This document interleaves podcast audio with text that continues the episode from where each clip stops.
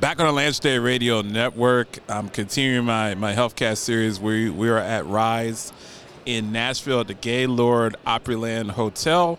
We've brought in a lot of fantastic healthcare minds and leaders around the country. I wanted to bring in. I've been trying to get this. Is, so this is my this is one of my personal friends. Like it's more than just business with this individual uh, for for me. Mark Nyarko who is a is the vice president of Medicaid operations for Highmark, and and Mark and I worked at Highmark together.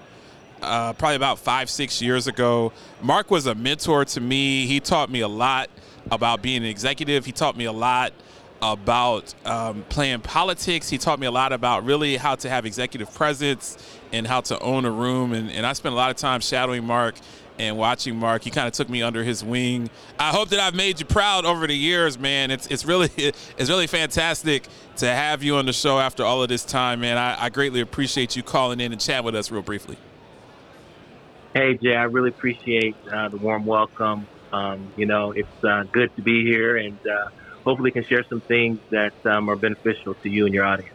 Oh, absolutely. Um, so so Mark tell us about we now we're at Rise, so we've been very focused on several really hot button topics, and and I know that you've you've been in AEP for years. You you've done a lot in your career. You've you've done enrollment. You've done so many things. Uh, you've been at multiple large health plans. Tell us about your career and kind of your leadership trajectory, some of the things that you've learned over the years as a healthcare executive, and, and kind of how you got into this role. Yeah, well, I'll just start at the beginning. So, um, you know, my uh, my my experience really started in the mid '90s. Um, was introduced uh, into healthcare uh, through Humana. Um, was, at the time, we were vertically integrated, uh, which means we had you know the health plan and hospital operations kind of tied together, and um, that was that was pretty much where I kind of uh, cut my teeth uh, in healthcare. You know, started off in healthcare uh, finance and then kind of orbited into internal consulting until I rested in uh, operations. And so when I talk about, you know, Medicare operations, um, it's twofold in my mind. Um, it is, you know, the back office functions that uh, you mentioned, Jay, earlier, like billing, enrollment, claims, customer service encounters, any portal work that you have, et cetera. Just basically where members enter um, into the experience they're going to have uh, with the plan. Uh, and the second second part of it is what we call uh, annual election period, something that's unique to Medicare. Uh, and, and, basically, it is a season uh, between October 15th and December 7th when members have an opportunity to kind of uh, re up in their uh, same plan or choose a new Medicare plan. And there's a lot of um, tasks that have to be executed in order for folks to have a successful open enrollment period. Uh, it's, it's a selling season for Medicare. It's a Super Bowl that comes every year during that time period. Uh, it, it's really really tough to pull off uh, because of all the things that you have to do to prepare for the uh, following year. Um, from you know anything from printing new ID cards to making sure that all your mandated marketing materials out there, compliant, on time. Uh, anything like you know things like your annual, annual notification of change, summary of benefits, things of that nature, and also you know more importantly, you have to make sure that all of your uh, systems are performing uh, next year's products uh, on the on, on their platform correctly. And so, um, you know, you're, you're, talking about lining up, you know, tens of thousands of tasks horizontally to make sure that um, they are all uh, represented, tested, and, and, through the process. So I've had an opportunity to do that uh, in two places with two companies, and it's really how I grew up in the organization. And it's really kind of what led me to have, um, you know, the love that I do for, um, you know, back end operations. Now, so I'll stop and pause, see if you have any more questions. Nah, I mean, I always have questions. I'm, I'm curious. Tell us about because your role now. I know that that Highmark is is always expanding, and I'm at Rise, so I've I've interviewed people from Capital Blue Cross, which is right in your backyard. Uh, had I was just talking to one of my friends from Horizon, was talking to a friend from Excellus. So Highmark is, is obviously a major player in, in the Mid Atlantic region of the country as, as, far as the Blues plans go. You transition into a role where you're running their Medicaid operations, which my time at Highmark, I'm very familiar with Highmark's Medicaid operations. Um, the the absorption of Gateway, I, I, literally Dan Weaver literally just walked by me while I'm while I'm talking and patted me on the shoulder. Um, so I know I know the Highmark culture, the Highmark team very well from my time there. Tell us about some of your plans and some of the challenges uh, getting the the Medicaid. You know, being in Delaware and being in West Virginia and, and, Pennsylvania, Medicaid is, is so much different from Medicare because it's different rules on a state by state uh, basis. So when you're in a multi-state plan, I don't know if you guys are in Medicaid in New York, but if you're in a multi-state plan, you've got to know many rules and regulations because it's going to be completely different. Your Medicaid member in Buffalo than your Medicaid member would be in uh, Dover, Delaware. So I'm very I'm very curious to some of the challenges and some of the some of the fantastic plans and leadership that you're bringing to the table. Hey, I appreciate that. So, um, to your point uh, there, Jay, we are actually in the middle of a transformation to um, do exactly uh, what you're talking about. I think, um, you know, our strategy, we've been pretty uh, clear about it. We want to grow. Uh, and that means that we want to support uh, multiple plans on one platform. Mm-hmm. Right now, there's some fragmentation as, you know, we've entered into two, you know, different states at different times. And so they have, you know, different types of operating models. So we basically have taken a step back. We're thinking about, you know, benefit plan structure, um, hierarchical structure for, you know, member setup, things that we can scale because right now the way that um, you know we've kind of built our systems, they've pretty much been built around requirements for single state.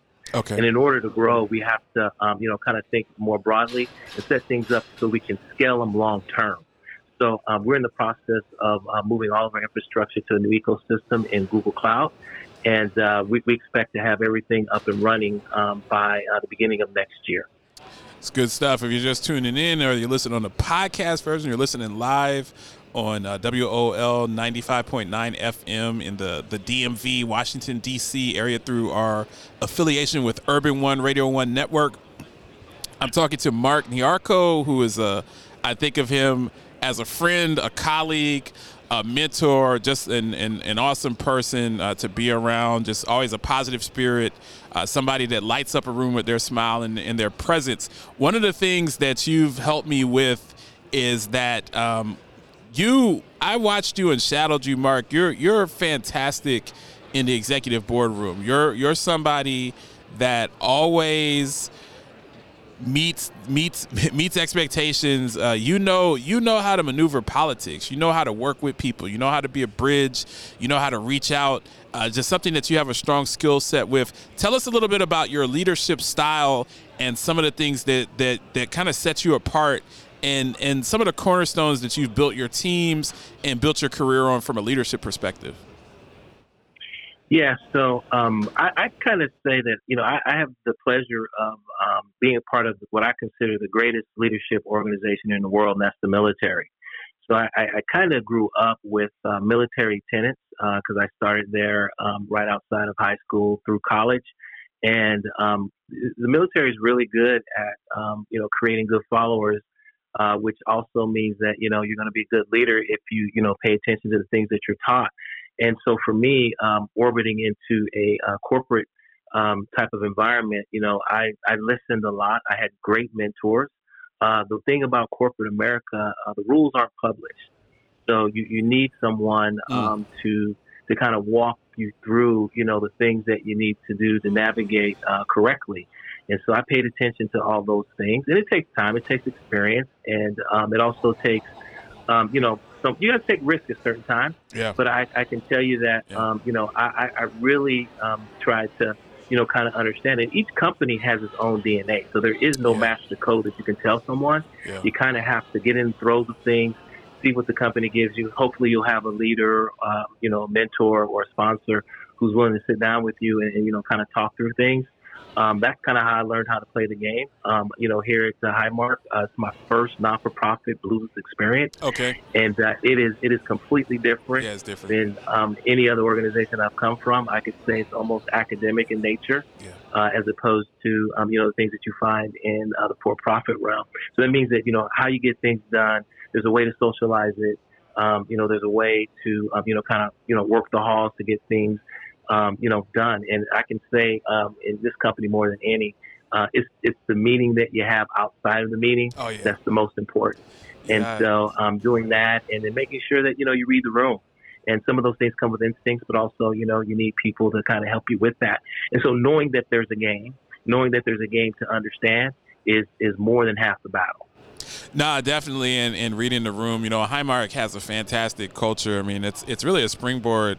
A lot of people have matriculated through Highmark and gone on to extremely successful careers. People have stayed at Highmark and moved up within the organization. I just remember, I remember with you, Mark is we were both getting to the office real early. So I'd be coming in like 5:45, 6 a.m. Yeah. Uh, I lived out in Cranberry. It's coming all the right. way down Cranberry, and as, as, I was pulling my car into the garage, I would often see you.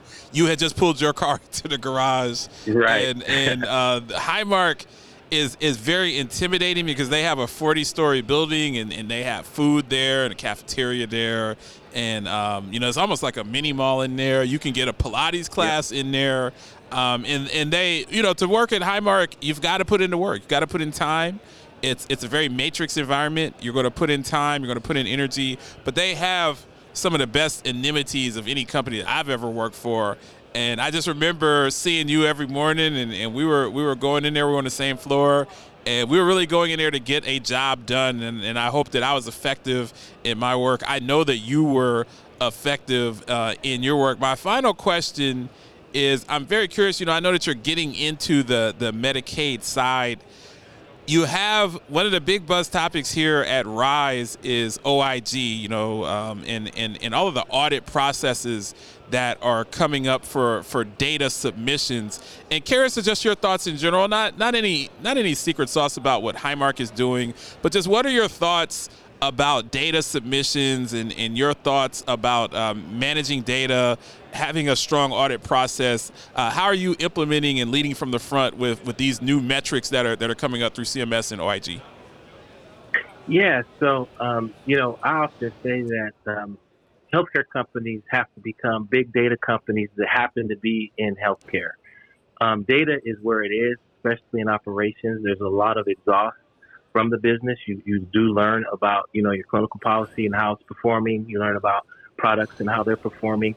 And then there's a big, um, you know, compliance aspect to everything. So it is, you know, a lot of times, you know, when people think about, you know, back office functions and, you know, operations, they think about, you know, kind of the, um, you know, grunt work of, of what's going on. But there's a lot of intellectual property that runs through it. And um, it, it, I think companies are um, beginning to think about it uh, differently. I know that Highmark is opening up some some some pretty important partnerships with some uh, data type companies. I, I, think right now in this season of where we are in healthcare and all the challenges that we have, um, I, I, I, suspect that there'll be a disruptor who mm. comes in. When I say disruptor, someone like uh, you know an Amazon, someone like a Microsoft, someone like a Google who will come in and, and really, um, you know, not being afraid of knowing knowing how customers behave, maybe not knowing the medical space much like you know others. But I, I look for someone to come in and um, really shake up um, the industry in ways that we haven't seen before because I think it's right for the times. Live from the Paragon 7 studios, you are listening to the Lance J Radio